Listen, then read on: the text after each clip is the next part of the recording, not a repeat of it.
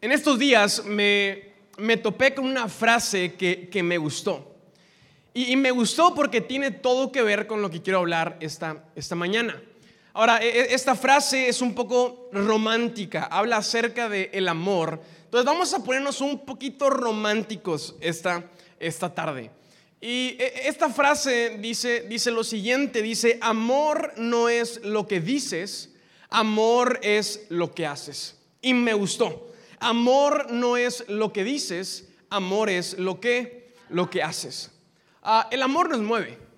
Eh, eh, eh, el amor nos inspira, el amor saca lo mejor de nosotros. Ah, el amor nos, nos hace hacer cosas. Ah, ¿qué, no está dispuesto a hacer alguien cuando está enamorado? Ah, los que hoy están casados, mi amigo, mi amiga, ¿qué no estuviste a hacer? ¿Qué no estuviste dispuesto o dispuesta a hacer cuando estabas enamorado o enamorada? ¿Lo recuerdas? Yo, yo, yo me puse a pensar y, y yo conocí a Corde, mi esposa, eh, en el 2015. Y, y yo tenía un interés por ella, yo, ella me gustaba, yo quería conocerla, invitarla a salir. Y en esas primeras conversaciones que, que tuvimos, a Corde me, me, me platicó, luego, luego me dijo esto, ¿verdad? Y, y me dijo, por temas de salud, yo, eh, yo sigo una dieta 100% vegana. Yo, yo soy 100% vegana. E- En ese momento yo hice como que estaba entendiendo lo que me estaba diciendo, ¿verdad? Ah, ah, pero no, tenía idea. Esto, es- del 2015, ¿verdad? Esto de- del veganismo todavía no explotaba. Entonces llego a mi casa y, lo investigo. Y, resulta que estas, la- las personas que siguen esta dieta es- estricta es una dieta a base de plantas. Es 100% plantas, no, no come nada a base de producto animal. Y, mi amigo, yo soy una, yo amo la carne, ¿verdad? O sea, yo, puedo desayunar carne, ¿verdad? Unos huevitos estrellados ahí con una rachera y, yo puedo comer carne, merendar carne en la tarde y finalmente cerrar el día con algo de carne. Y, y- y, sabes, Ah, ahí me tienes investigando lugares veganos en Monterrey, ¿verdad? Ah, buscando descubrir cosas que nunca me imaginé, ¿verdad? que nunca me iban a interesar, pero hay, ¿qué lugares, verdad? Esos, esos 10 lugares a los que yo, yo había pensado llevarla, descartados, todos eran lugares de tacos, ¿verdad? Entonces, ah, ah, ahí, me tienes y, y nunca se me va a olvidar, ah, eh, fuimos a este lugar de hamburguesas veganas, ¿verdad? Y, y- y llego ahí y ves el menú y, la foto parece una hamburguesa, pero la carne no es carne, mi amigo, la carne está hecha a base de frijol, ¿verdad? Y esa misma cara que pusiste la puse yo, ¿verdad? Y así como suena, sabe, ¿verdad? Entonces, ah, ah, y olvídate de unas papas a la francesa, son papas a base de camote, ¿verdad? Y- y ahí estoy yo, ¿verdad? Con este plato retador enfrente, pero, pero sabes, estoy con una sonrisa.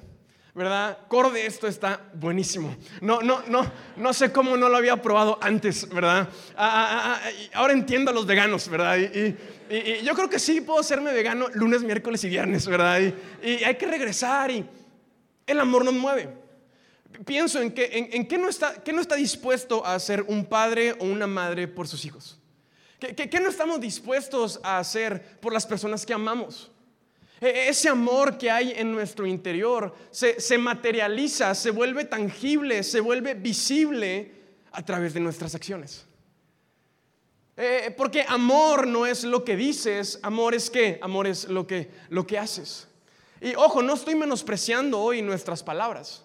Expresamos el amor también a través de nuestras palabras y, y lo que decimos es importante, pero lo que hacemos es mucho más trascendente.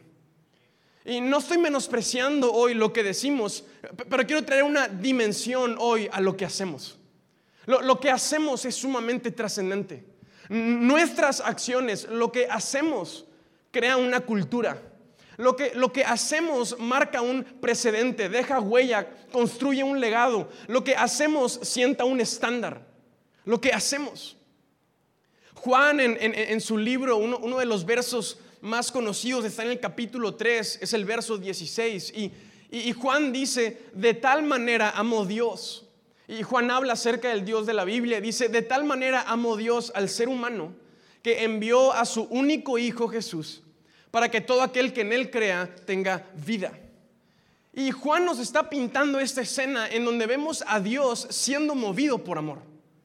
Vemos a Dios haciendo el corazón de Dios siendo movido por amor. Ahora, quiero que pongamos atención en la respuesta de Dios. Dios está siendo movido por amor, porque ama a los seres humanos, porque nos ama a ti y a mí. ¿Y cómo Dios responde? Dios, Dios no responde con palabras, Dios responde con acciones. Dios no responde diciendo algo, Dios responde haciendo algo. Porque de tal manera amó Dios que como consecuencia, como resultado, porque Dios nos ama, nos amó, porque el, amor movió a Dios, Dios hizo algo concreto, envió a su único Hijo Jesús a esta, a esta tierra con un, con un propósito, con una tarea, con una misión y una responsabilidad. Y todo aquel que cree en Cristo Jesús tiene vida. Y vemos a, este Dios siendo movido por amor, tomando acciones. Porque amor no es lo que decimos, amor es lo que hacemos. Y, lo, vamos a conectar con, las palabras con las que Juan cierra su libro. Son estas últimas palabras, es, el cierre, es, el final. Y me llama la atención lo, que Juan está diciendo. Juan, está diciendo, ah, les hemos escrito en este libro les he contado y les he narrado lo que Jesús hizo.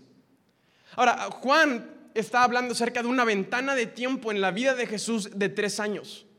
Jesús empezó su ministerio público a los 30 y tres años después fue crucificado. La historia que, te cuentan, que nos cuentan estos hombres que caminaron con Jesús, son, son tres años de la vida de Jesús. Y, Juan dice, en esos tres años Jesús hizo muchas cosas. Pero, pero tienen que saber que hay muchas otras cosas que Él hizo que no escribimos. Tienen que saber que Jesús hizo muchas otras cosas. Si les escribimos unas, pero e, e, Él hizo otras. Y, Juan dice, porque si, si, pusiéramos todo lo que Jesús hizo en papel, si, si tuviéramos que escribir todo lo que Jesús hizo en esos tres años, dice Juan, yo supongo, yo, yo, yo creo y nos da su opinión, dice, la verdad es que no creo que haya espacio suficiente para contener todos los libros que tendrían que escribirse. Ahora, Juan no, está hablando de ese librero que tiene al lado de su cama, no, está hablando de una biblioteca. Ah, ah, Jesús, eh, Juan está hablando acerca del planeta Tierra. Y, me parece, ya, que estamos un poco románticos esta tarde, me, me, parece hasta poético esta forma en cómo Juan lo expresa, porque nos permite dimensionarlo, dice Juan, en el planeta, en la tierra. No hay espacio suficiente. Si tuviéramos que poner en papel todo lo que Jesús hizo, no hay espacio para los libros que tenían que escribirse. Ahora quiero que pongas tu atención en esto. Juan está haciendo referencia a lo que Jesús hizo, no a lo que Jesús dijo. Juan no nos está hablando acerca de los dichos de Jesús, está hablando acerca de los hechos. No, no está hablando acerca de sus palabras o sus enseñanzas, está hablando acerca de sus acciones. Y quiero que tengamos hoy esta dimensión de lo que Jesús hizo. Y quiero que te imaginaras qué, pasaría si, si del, libro como, del libro de Juan, qué pasaría si de esos 21 capítulos quitamos todo lo que Jesús hizo. Si de esos 21 capítulos quitas todo lo que Jesús hizo, si quitas los milagros, si, quitas el agua convirtiéndose en vino, si, quitas ah, la multiplicación de los peces y los panes, los enfermos siendo sanados, si, quitas la vida perfecta, Jesús vino a vivir la vida perfecta que tú y yo no podemos vivir en esta tierra. Jesús vino a vivir esa vida sin tropiezo, sin, sin, sin fallas, sin, sin pecado. Si le quitas la vida perfecta, si le quitas la cruz y le quitas la resurrección, si le quitas los 40 días que caminó en la tierra después de haber resucitado, la gente podía ver sus manos perforadas por los clavos, sus piernas heridas y la herida en ese costado. Si, si quitamos todo lo que Jesús hizo, ¿con qué nos quedamos? Nos quedamos con todo lo que Jesús dijo. Nos quedamos con sus palabras, nos quedamos con sus enseñanzas, estamos, no, no, nos quedamos con las parábolas, con las predicaciones, con los discursos. Si, quitamos todo lo que Él hizo y nos quedamos solamente con lo que dijo, ¿con, qué tipo de Jesús nos quedamos? Nos quedamos con un buen maestro. No, no, argumentaría yo, nos quedamos con un excelente comunicador. Si, si de los evangelios, si, si, de los libros que narran la historia de Jesús quitamos todo lo que hizo, te, quedas con un buen comunicador. Ahora yo, yo te pregunto, iglesia, ¿tú crees que la historia de un buen comunicador que nació en Nazaret hace miles de años, a miles de kilómetros, seguiría siendo relevante en el día de hoy. ¿Tú, crees que la historia de ese Jesús, si lo único que tuviéramos fueran sus palabras, tú crees que la iglesia seguiría firme y de pie el día de hoy? ¿Tú crees que ese Jesús seguiría teniendo discípulos y seguidores por todo el mundo? ¿Tú, crees que seguiríamos levantando su nombre? Quiero que lo pienses así. Ah, en la historia de la humanidad han cruzado por esta tierra muchos hombres y mujeres brillantes hombres y, mujeres que han, cambiado la historia, que han venido a, revolucionar la política, la economía, el, deporte, la ciencia, la música, las artes, la, cocina. hay una, lista de personas brillantes, ilustres, hombres y mujeres, que han caminado por la tierra, que han hecho cosas brillantes. ¿Cuál es la diferencia entre ellos y Jesús? ¿Cuál es la diferencia entre ellos y Cristo Jesús? ¿Sabes? La diferencia, lo que hace a Jesús especial, lo que tiene a Jesús en otra categoría, en otra liga, lo que hace que hasta el día de hoy el nombre de Cristo Jesús, ese hombre de Nazaret, lo que hace que su nombre esté sobre cualquier otro nombre, es lo que Jesús hizo. Son sus milagros, es la vida perfecta que Él vino a vivir, las señales milagrosas, la cruz y su resurrección, la tumba vacía, los 40 días que caminó antes de irse al cielo. Lo, que decimos es importante y, una vez más, insisto, no estoy menospreciando sus palabras. Las palabras de Jesús son palabras de vida. Jesús vino a hablar la verdad porque Él es la verdad y hay poder en esa verdad porque conocerán la verdad y la verdad los hará libres. Amamos su palabra, la honramos, hay un temor reverente por abrir la Biblia y hoy estar sentados conociendo acerca de Jesús. Valoramos su palabra. Pero hoy quiero que dimensionemos qué es lo que hacemos. Lo que hacemos, iglesia, lo que hacemos es muy trascendente. Lo que hacemos es sumamente trascendente. Y, y, sabes, Jesús hizo esto en tres años, extraordinario. Hizo esto en tres años. Juan, dice, no hay, no hay espacio suficiente para todo lo que él hizo. Ahora, tú y yo tenemos que saber esto todo lo que Jesús hizo aquí en la tierra, lo hizo con el respaldo del Espíritu Santo. Y eso es importante. Todo lo que Jesús hizo, las señales milagrosas, la vida perfecta que vivió, la cruz, la resurrección, todo lo que Él hizo, no lo hizo solo. Las palabras de Jesús fueron, no estoy aquí haciendo esto solo, lo que hago lo hago porque el Padre está conmigo y está conmigo a través del Espíritu Santo.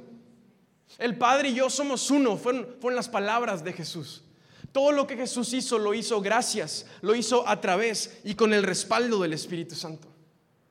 Jesús empieza su ministerio y lo primero que hace antes de, salir es bautizarse. Él decide ir y, bautizarse. Y quiero que podamos leer eh, estos versos que nos describen la escena. Jesús se está bautizando. Estamos en Lucas. Cierto día en que las multitudes se bautizaban, Jesús mismo fue bautizado. Mientras él oraba, los cielos se abrieron y el Espíritu Santo en forma visible descendió sobre él como una paloma. Y una voz dijo desde el cielo, tú eres mi Hijo muy amado y me das gran gozo. Entonces Jesús, lleno del Espíritu Santo, regresó del río Jordán y fue guiado por el Espíritu en el desierto. Jesús decide empezar todo lo que Él va a hacer bautizándose. ¿Por qué? Porque es en este momento donde Jesús es lleno del Espíritu Santo. Eh, la presencia de Dios con nosotros, la presencia del Padre en la tierra llega a nosotros a través de una persona y esa persona es el Espíritu Santo. Creemos en un Dios que es tres en uno, Dios Padre, Dios Hijo a través de Cristo Jesús y Dios Espíritu Santo. Y la presencia de Dios entre nosotros se manifiesta a través del el Espíritu Santo. Y, quiero que lo veamos así. Todo lo que tú y yo podemos hacer tiene un límite. Todo lo que tú y yo podemos hacer en esta tierra, en, en los años que tenemos de vida, tiene un límite. No podemos estar en dos lugares al mismo tiempo. Nuestras fuerzas se cansan porque tenemos un límite. Nuestro conocimiento, nuestro contexto tiene un, límite. ¿Estamos de acuerdo en eso? Todo lo que podemos hacer tiene un, un límite. Pero lo que está después de ese límite, lo que está después de tus límites y mis límites es lo que Dios quiere y lo que Dios puede hacer. Lo que tú puedes hacer con esta vida aquí en la tierra está limitado, tienes límites. Pero lo que está después de ese límite es lo que Dios quiere y lo que Dios puede hacer. Dios no tiene límites porque Dios no es ser humano para estar limitado. Tus límites no limitan a Dios porque Dios es soberano. Dios está sobre todo. Y Jesús lo entendía.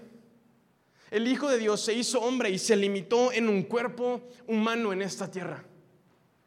Y, para cumplir la voluntad del Padre era necesario que el Espíritu del Padre estuviera con él. Mi amigo, cuando somos llenos del Espíritu Santo, cuando la presencia de Dios está sobre nosotros, con nosotros y en nosotros, Dios nos toma, Dios usa nuestras vidas y por el poder de Dios Él nos lleva después de nuestros límites para hacer lo que Él quiere y lo que Él puede hacer. Lo que como iglesia podemos hacer tiene un límite. Tenemos un límite. Pero, no, los sueños no están limitados. Tus sueños no tienen un límite, ¿o sí? Tú puedes soñar en grande, ¿o no? Los sueños no tienen límite. Lo que podemos hacer tiene un límite. Ahora, como iglesia, no soñamos de acuerdo a nuestros límites, soñamos más allá de nuestros límites. Estamos limitados, nuestra ciudad tiene un límite, pero soñamos más allá de esos límites, porque soñamos con una ciudad justa, con una ciudad en paz, con una ciudad sin violencia, con una, ciudad sin derramamiento de sangre, una ciudad sin corrupción. Soñamos con una ciudad rodeada de amor y de unidad. ¿No vivimos todos aquí o qué pasa? Vamos, alguien tiene que, alguien tiene que despertarse esta tarde. Soñamos más allá de nuestros límites porque creemos en un Dios que a través de su Espíritu nos lleva más allá de nuestros límites para hacer lo que Él quiere y lo que Él puede hacer. No para tu gloria, sino para su gloria. No para cumplir tu agenda, para cumplir su agenda. No para que tu reino se extienda, para que su reino se extienda. No para que tu nombre sea conocido, para que el nombre de Cristo Jesús siga siendo conocido entre nosotros. Ahora, ¿esto qué tiene que ver con nosotros? ¿Esto qué tiene que ver contigo, conmigo, en este domingo de marzo? ¿Qué tiene que ver con tu familia? ¿Qué tiene que ver con nuestra iglesia? Pues bueno, la historia de Jesús termina cuando Jesús cumple su propósito y cumple su misión. Vino por amor, hizo milagros por amor, vivió una vida perfecta, fue tentado como tú y yo somos tentados. Él entiende tus tentaciones porque Él fue tentado también, pero venció esas tentaciones. Se subió a una cruz por amor y dejó la tumba vacía por amor. Y cuando Jesús terminó, juntó a sus discípulos, a este grupo de creyentes, y les dijo, yo he terminado. He cumplido mi propósito. Pero lo que yo he empezado no puede terminarse conmigo. Lo que yo he iniciado no, no, puede, no puede terminarse aquí. Hay un mundo, hay, un mundo de personas, de familias, de jóvenes, de adultos que necesitan escuchar estas buenas noticias, dice Jesús. Y le, le dice a sus discípulos, esperen en Jerusalén, porque yo ciertamente voy a irme, pero mi Padre les enviará al Espíritu Santo. El, Espíritu que estuvo conmigo, el Espíritu que me respaldó, estará con ustedes. Y Jesús dice estas palabras, les conviene que yo me vaya.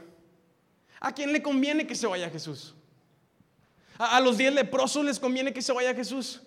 A, los novios que se quedaron sin vino en, su boda y iban a pasar una vergüenza pública, ¿a ellos les conviene? A los que estaban hambrientos en ese monte antes de que Jesús multiplicara la comida, ¿a ellos les conviene que se vaya Jesús? Tomemos esta perspectiva. Jesús les está diciendo, les conviene que yo me vaya porque yo soy limitado en la tierra.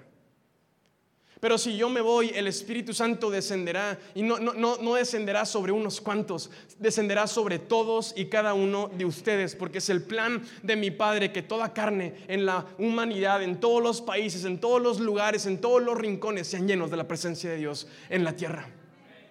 Les conviene que yo me vaya porque yo he estado haciendo cosas acá pero yo solo, yo, solo soy uno.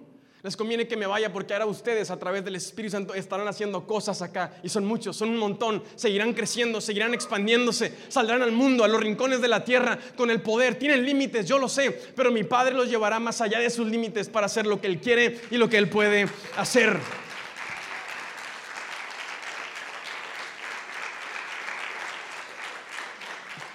Y Jesús les dice, vayan a Jerusalén.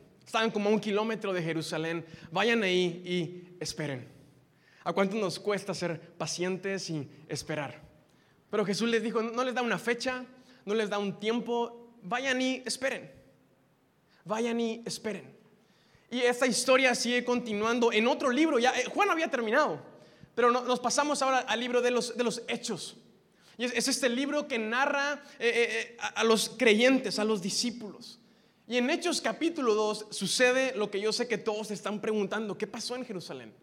Lo encontramos en Hechos capítulo 2 y vamos a, leerlo. Ah, dice, el día del Pentecostés, todos los creyentes estaban qué? En un mismo lugar. De repente se oyó un ruido desde el cielo parecido al estruendo de un viento fuerte e impetuoso que llenó la casa donde estaban sentados. Di conmigo, unidad. Más fuerte, unidad. Luego algo parecido a unas llamas o lenguas de fuego aparecieron y se posaron sobre cada uno de ellos.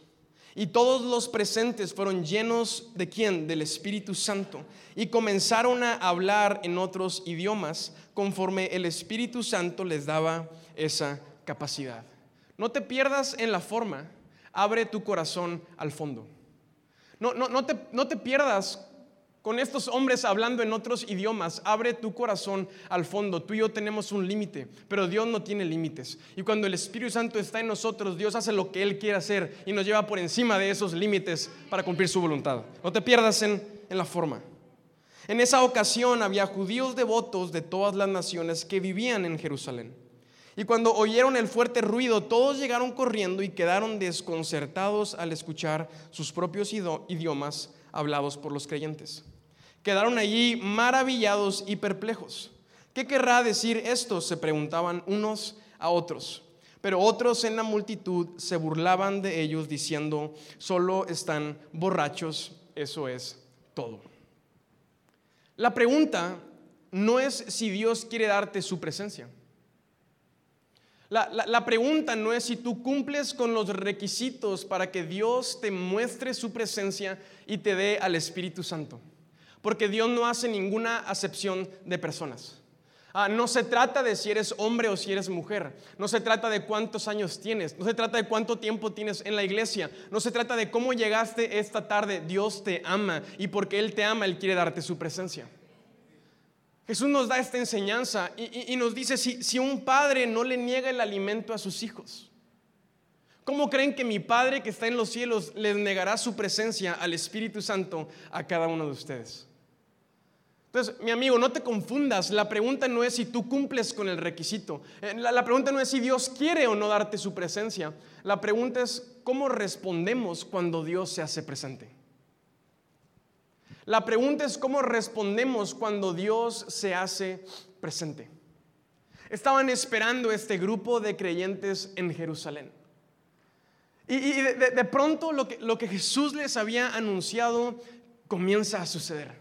Y este puño de, creyentes, este pequeño grupo, eran como 120, están allí esperando y comienzan a ser llenos. ¿Y qué podemos decir de ellos? Pues estaban llenos y la estaban gozando y lo estaban disfrutando.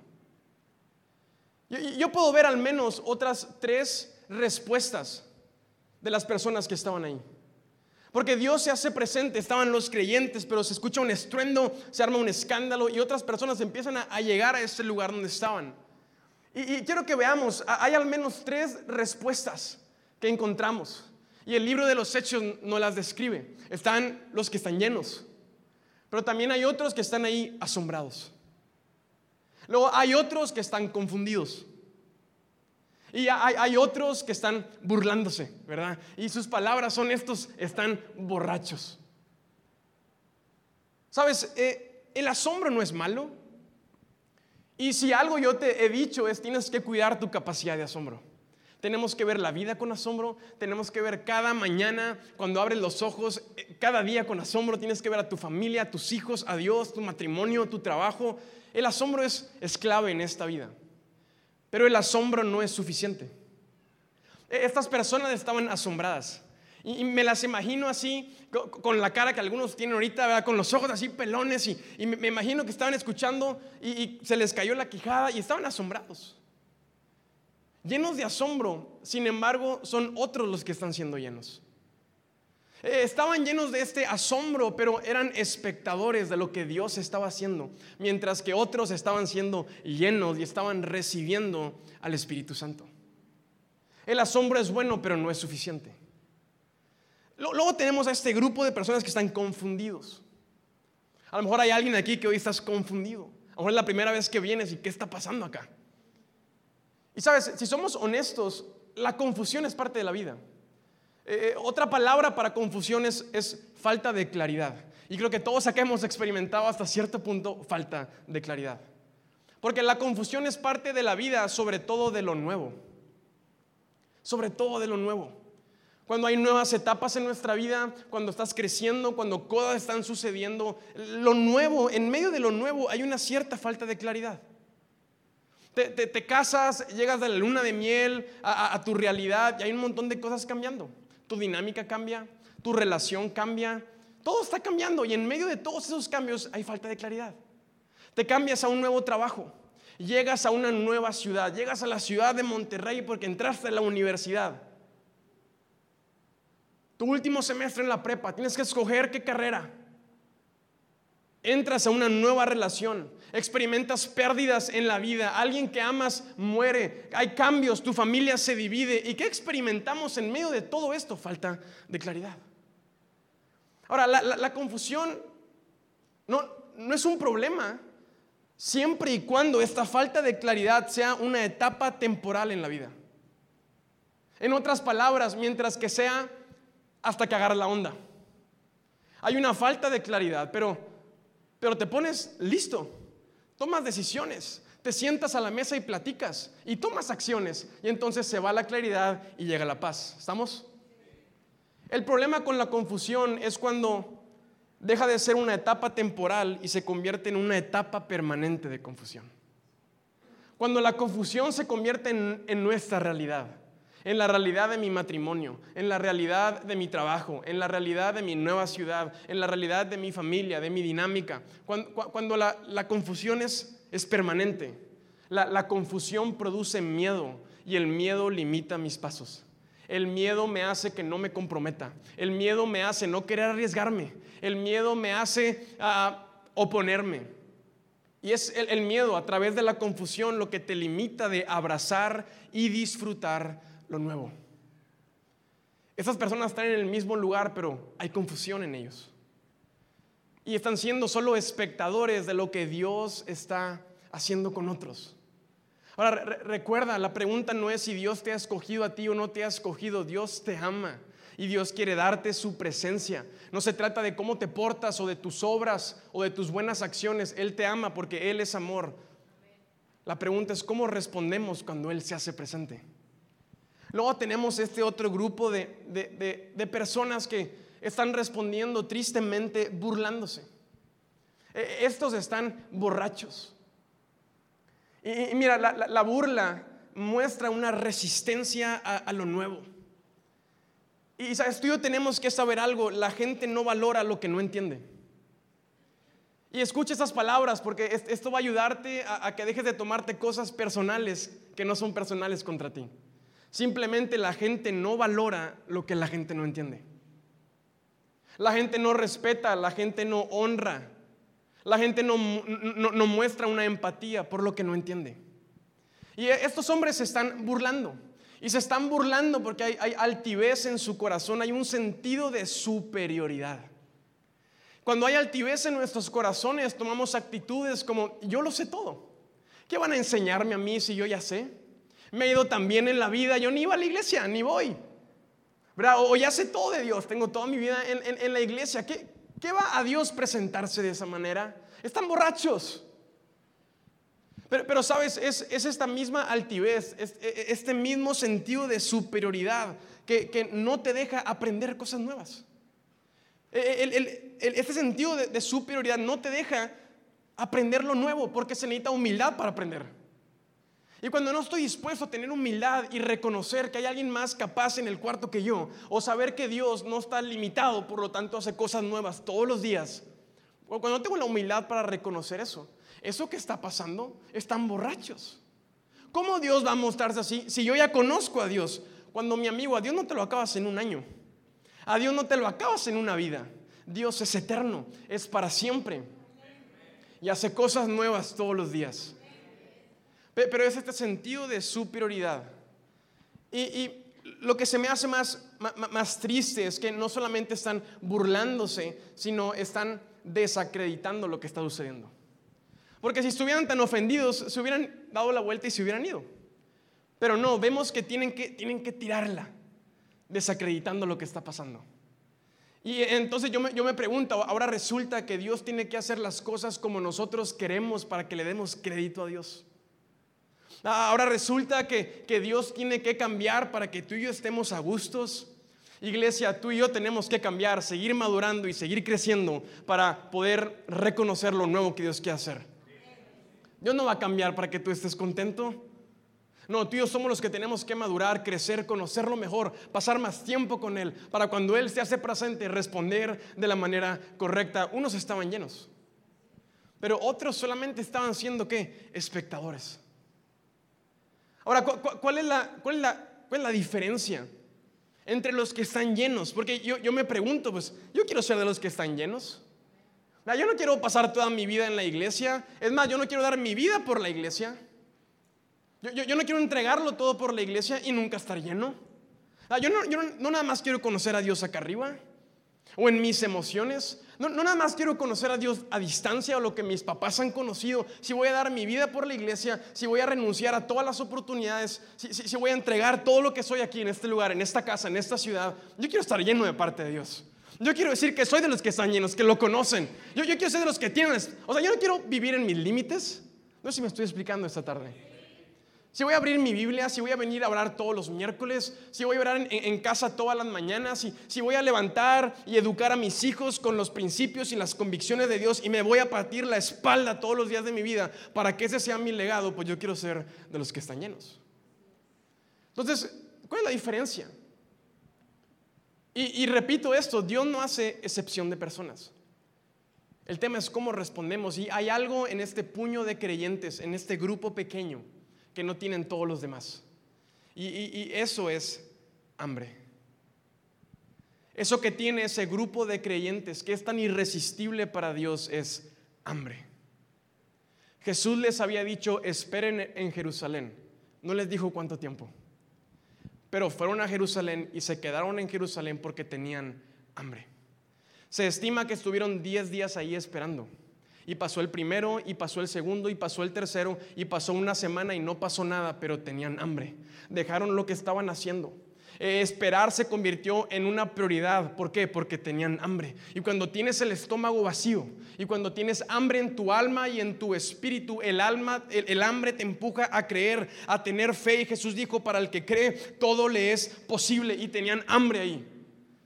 Ese pequeño grupo estaba hambriento y Dios no se resiste a personas hambrientas por su presencia. Dios no se resiste por jóvenes, por adultos. Dios no se resiste por una iglesia hambrienta de pasar tiempo con Él. Estos hombres vieron a Jesús y dijeron, yo quiero lo que Jesús tiene. Y más nos vale que si Jesús nos dejó una tarea, esa tarea no, no se arruine en esta generación. Y tenían hambre. Y fueron a Jerusalén y esperaron. Y esperaron y esperaron. ¿Por qué? Porque tenían hambre hambre por recibir. Y yo, me pregunto, ¿dónde, estamos tú y yo? ¿Dónde estamos eh, eh, esta tarde? A lo mejor estás lleno de asombro.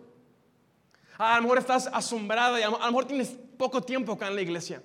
A lo mejor viviste toda tu vida lejos de Dios y has llegado a la iglesia y llegaste a aliento. O a, lo mejor llegaste de otro lugar y, y estás asombrado. La música y, y eh, los mensajes y, la oración y, la comunidad y las amistades. Y, esto es un lugar, está fresco acá, hay cosas nuevas. No, no, los 52 domingos no me dan el mismo mensaje, no, hay, cada domingo es un mensaje diferente, por alguien diferente.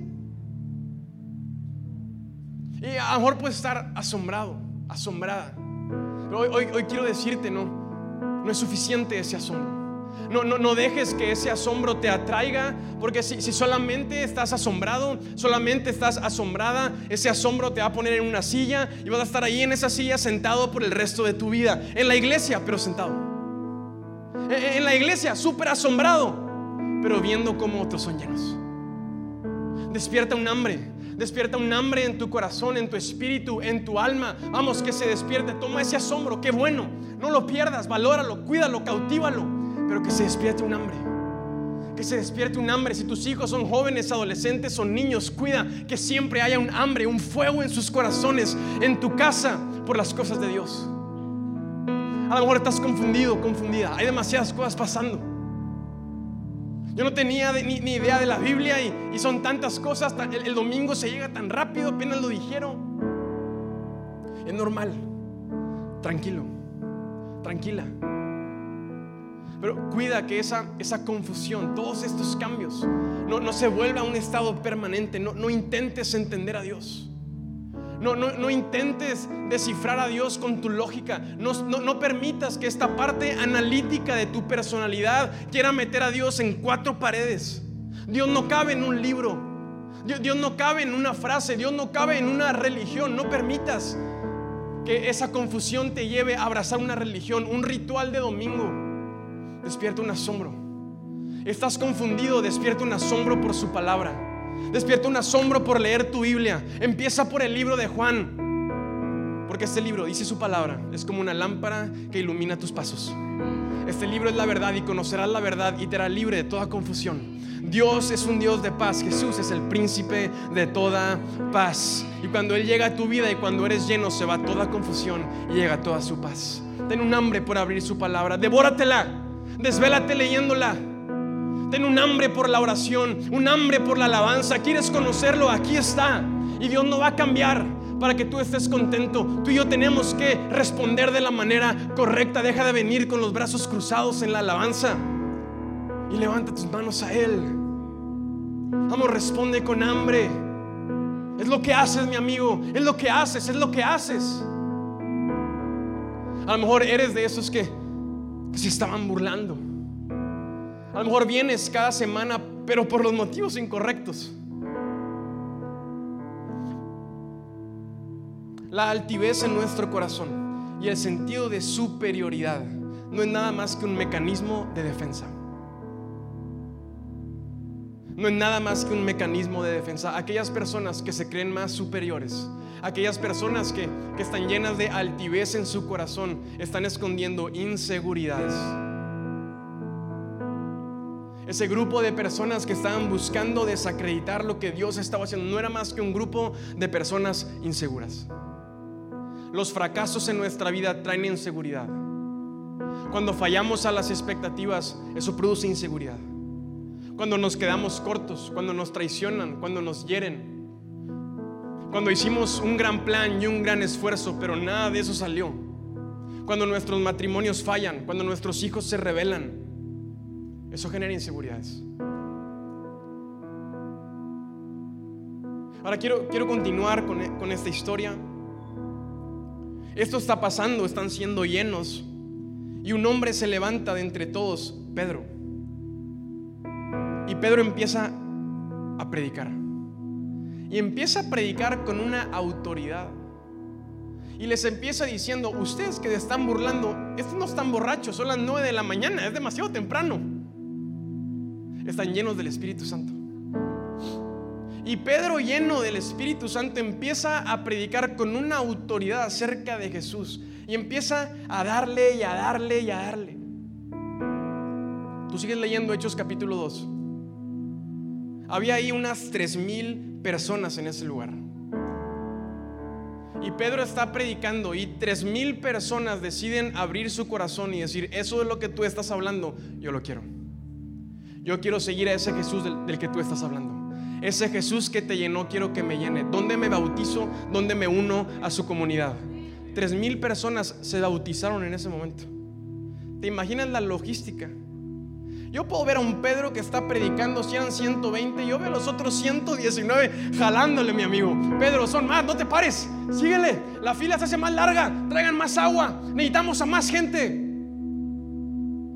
Porque amor no es lo que dices, Amor es lo que haces.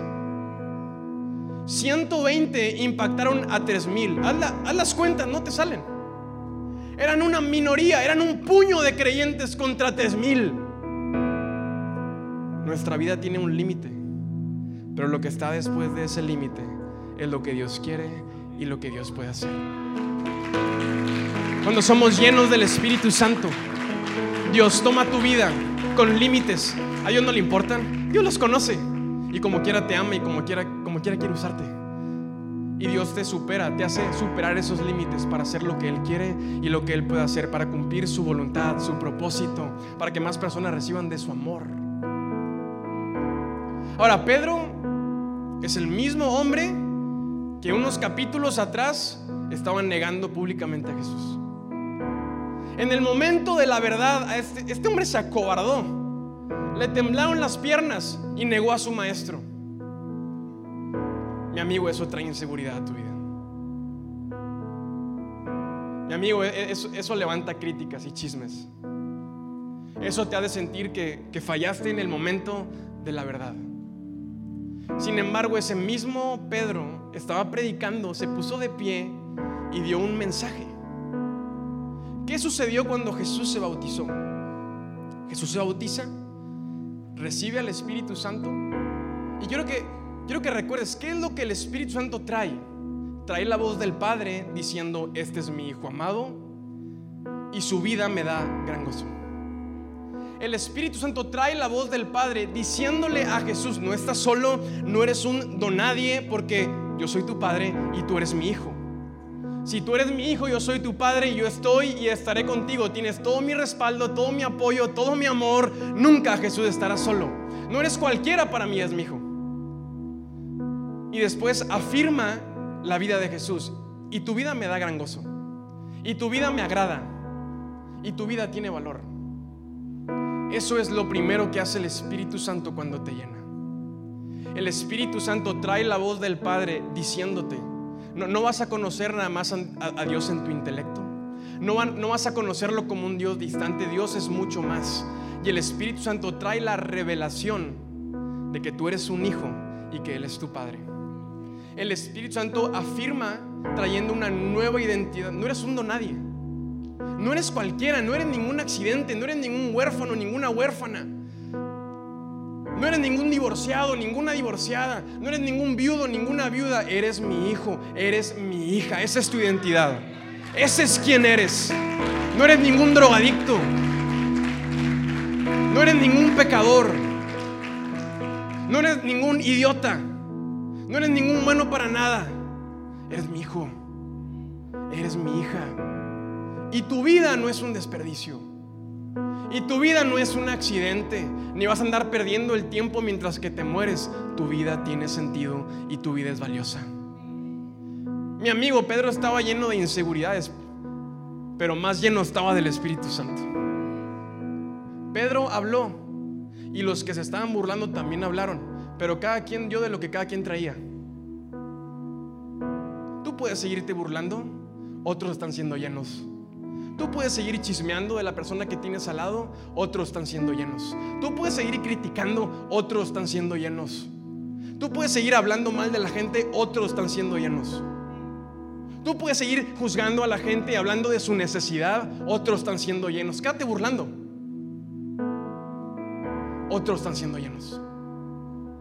Y es lo que otros hacen, lo que marca la diferencia. Tres mil personas el alma, el espíritu de tres mil personas fue alcanzada por el amor de Cristo en ese momento. 120 son menos de los que estamos aquí. Esa iglesia está más chica que nuestra iglesia. ¿Qué estamos esperando? ¿Hacer 500? ¿Abrir una tercera reunión? ¿Hacer mil o tres mil? ¿Qué rayos estamos esperando? No, a, Dios, Dios no le importan los números porque Dios no tiene límites. Dios quiere corazones hambrientos. Dios quiere corazones hambrientos. ¿Qué estamos esperando?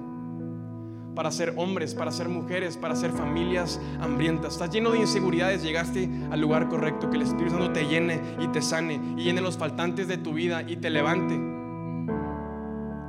Mi amigo, Dios no va a cambiar para que tú estés contento. Y si vienes cada domingo esperando que Dios se haga a tu manera, nunca va a pasar nada. Dios te quiere y Dios te ama y Dios asume lo mejor de ti. Me encanta, me encanta ese verso en, la canción que estamos. Él está esperando a que tú quieras dar pasos para crecer, para madurar, para cambiar, para aceptar lo nuevo que Él quiere hacer con tu vida. Es tiempo, iglesia. Es tiempo que despertemos hambre en nuestros corazones. Un hambre por la palabra, un hambre por la oración, un hambre por la oración unida como iglesia los miércoles, un hambre por la alabanza y un hambre por la adoración. La iglesia no va a detenerse.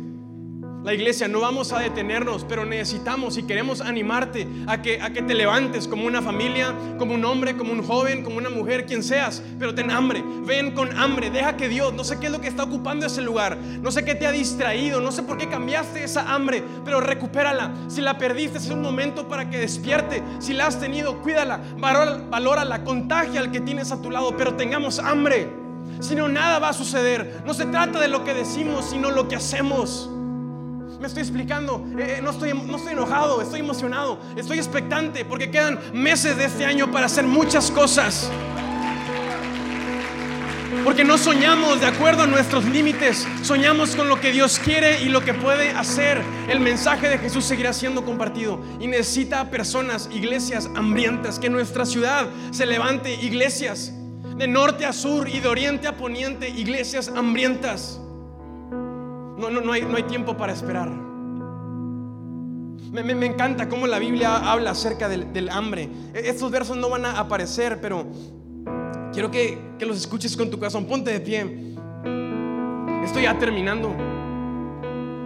Escucha con tu corazón esto. Es bueno, dice, es bueno que los trabajadores tengan hambre porque el estómago vacío los motiva a seguir su labor.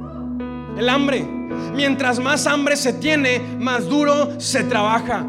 Que haya un hambre en nuestro corazón. Que hoy se despierte, esa es mi oración, un hambre. Que te queme, que te consuma. Que no puedas esperar para venir a orar.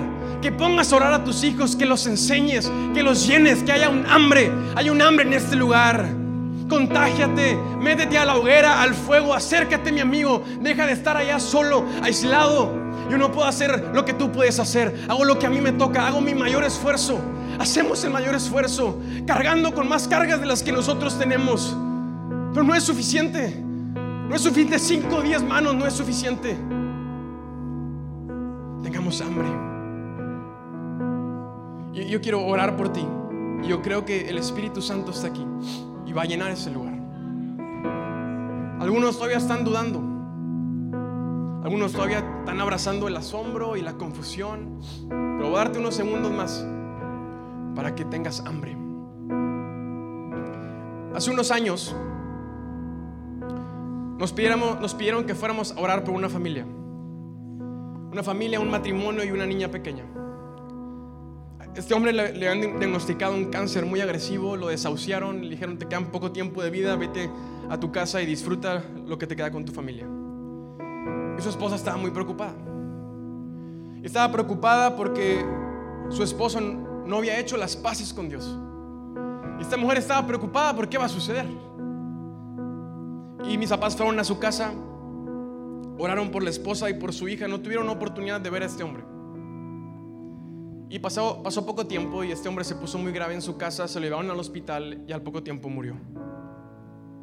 Cuando fuimos al funeral, yo nunca olvidaré las palabras de esa mujer. Esa mujer tenía una paz impresionante. Esa, mujer empieza a compartirnos y nos dice, llegamos al hospital de urgencias y, nos dijeron que quedan horas, le quedan horas de vida. Y horas después murió. Cuando le dan la noticia que su esposo acaba de morir, se acerca una enfermera y, le hace esta pregunta, le pregunta, usted es, creyente, cree en Dios, cree en Cristo Jesús. Y esta mujer responde, sí, yo creo en Dios, creo en, creo en Jesús. Y la enfermera le dice, bueno, yo, también soy creyente. Y yo, estuve atendiendo a su esposo. Tuve la oportunidad de estar allí con él. Y vi una oportunidad. Y pude tener una conversación con él. Yo solo quiero decirle que en medio de su dolor, usted sepa que su esposo hizo las paces con Dios le abrió su corazón a Jesús. Y hoy su esposo está en el mejor lugar. ¿Tienes idea de la dimensión de recibir esa noticia en un momento tan doloroso? Su niña no lo entendía, estaba corriendo en medio del funeral. Pero años después, un día su madre se sentará con ella y le dirá, ten toda la confianza y toda la seguridad que tu papá esté en un buen lugar. Tu papá no está sufriendo. Está en una eternidad con el Padre y nos está esperando. Una enfermera desconocida, en el completo anonimato, pero hambrienta y llena del Espíritu Santo. En medio de su jornada laboral, frente a un hombre que está a punto de morir, pero hambrienta, con el fuego del Espíritu Santo, con un corazón lleno. Mi amigo, no es fácil pararte al lado de alguien que está muriendo.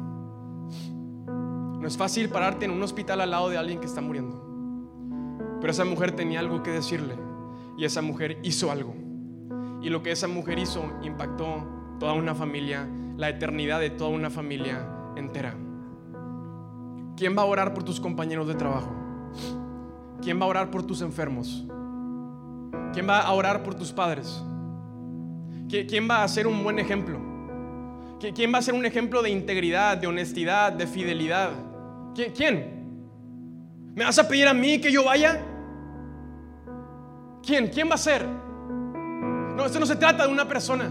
Jesús dijo, les conviene que yo me vaya porque yo estoy solo acá, pero me iré y el Espíritu descenderá sobre todos y todos irán y todos van a hacer, hacer y hacer y mi reino será extendido y cosas van a suceder.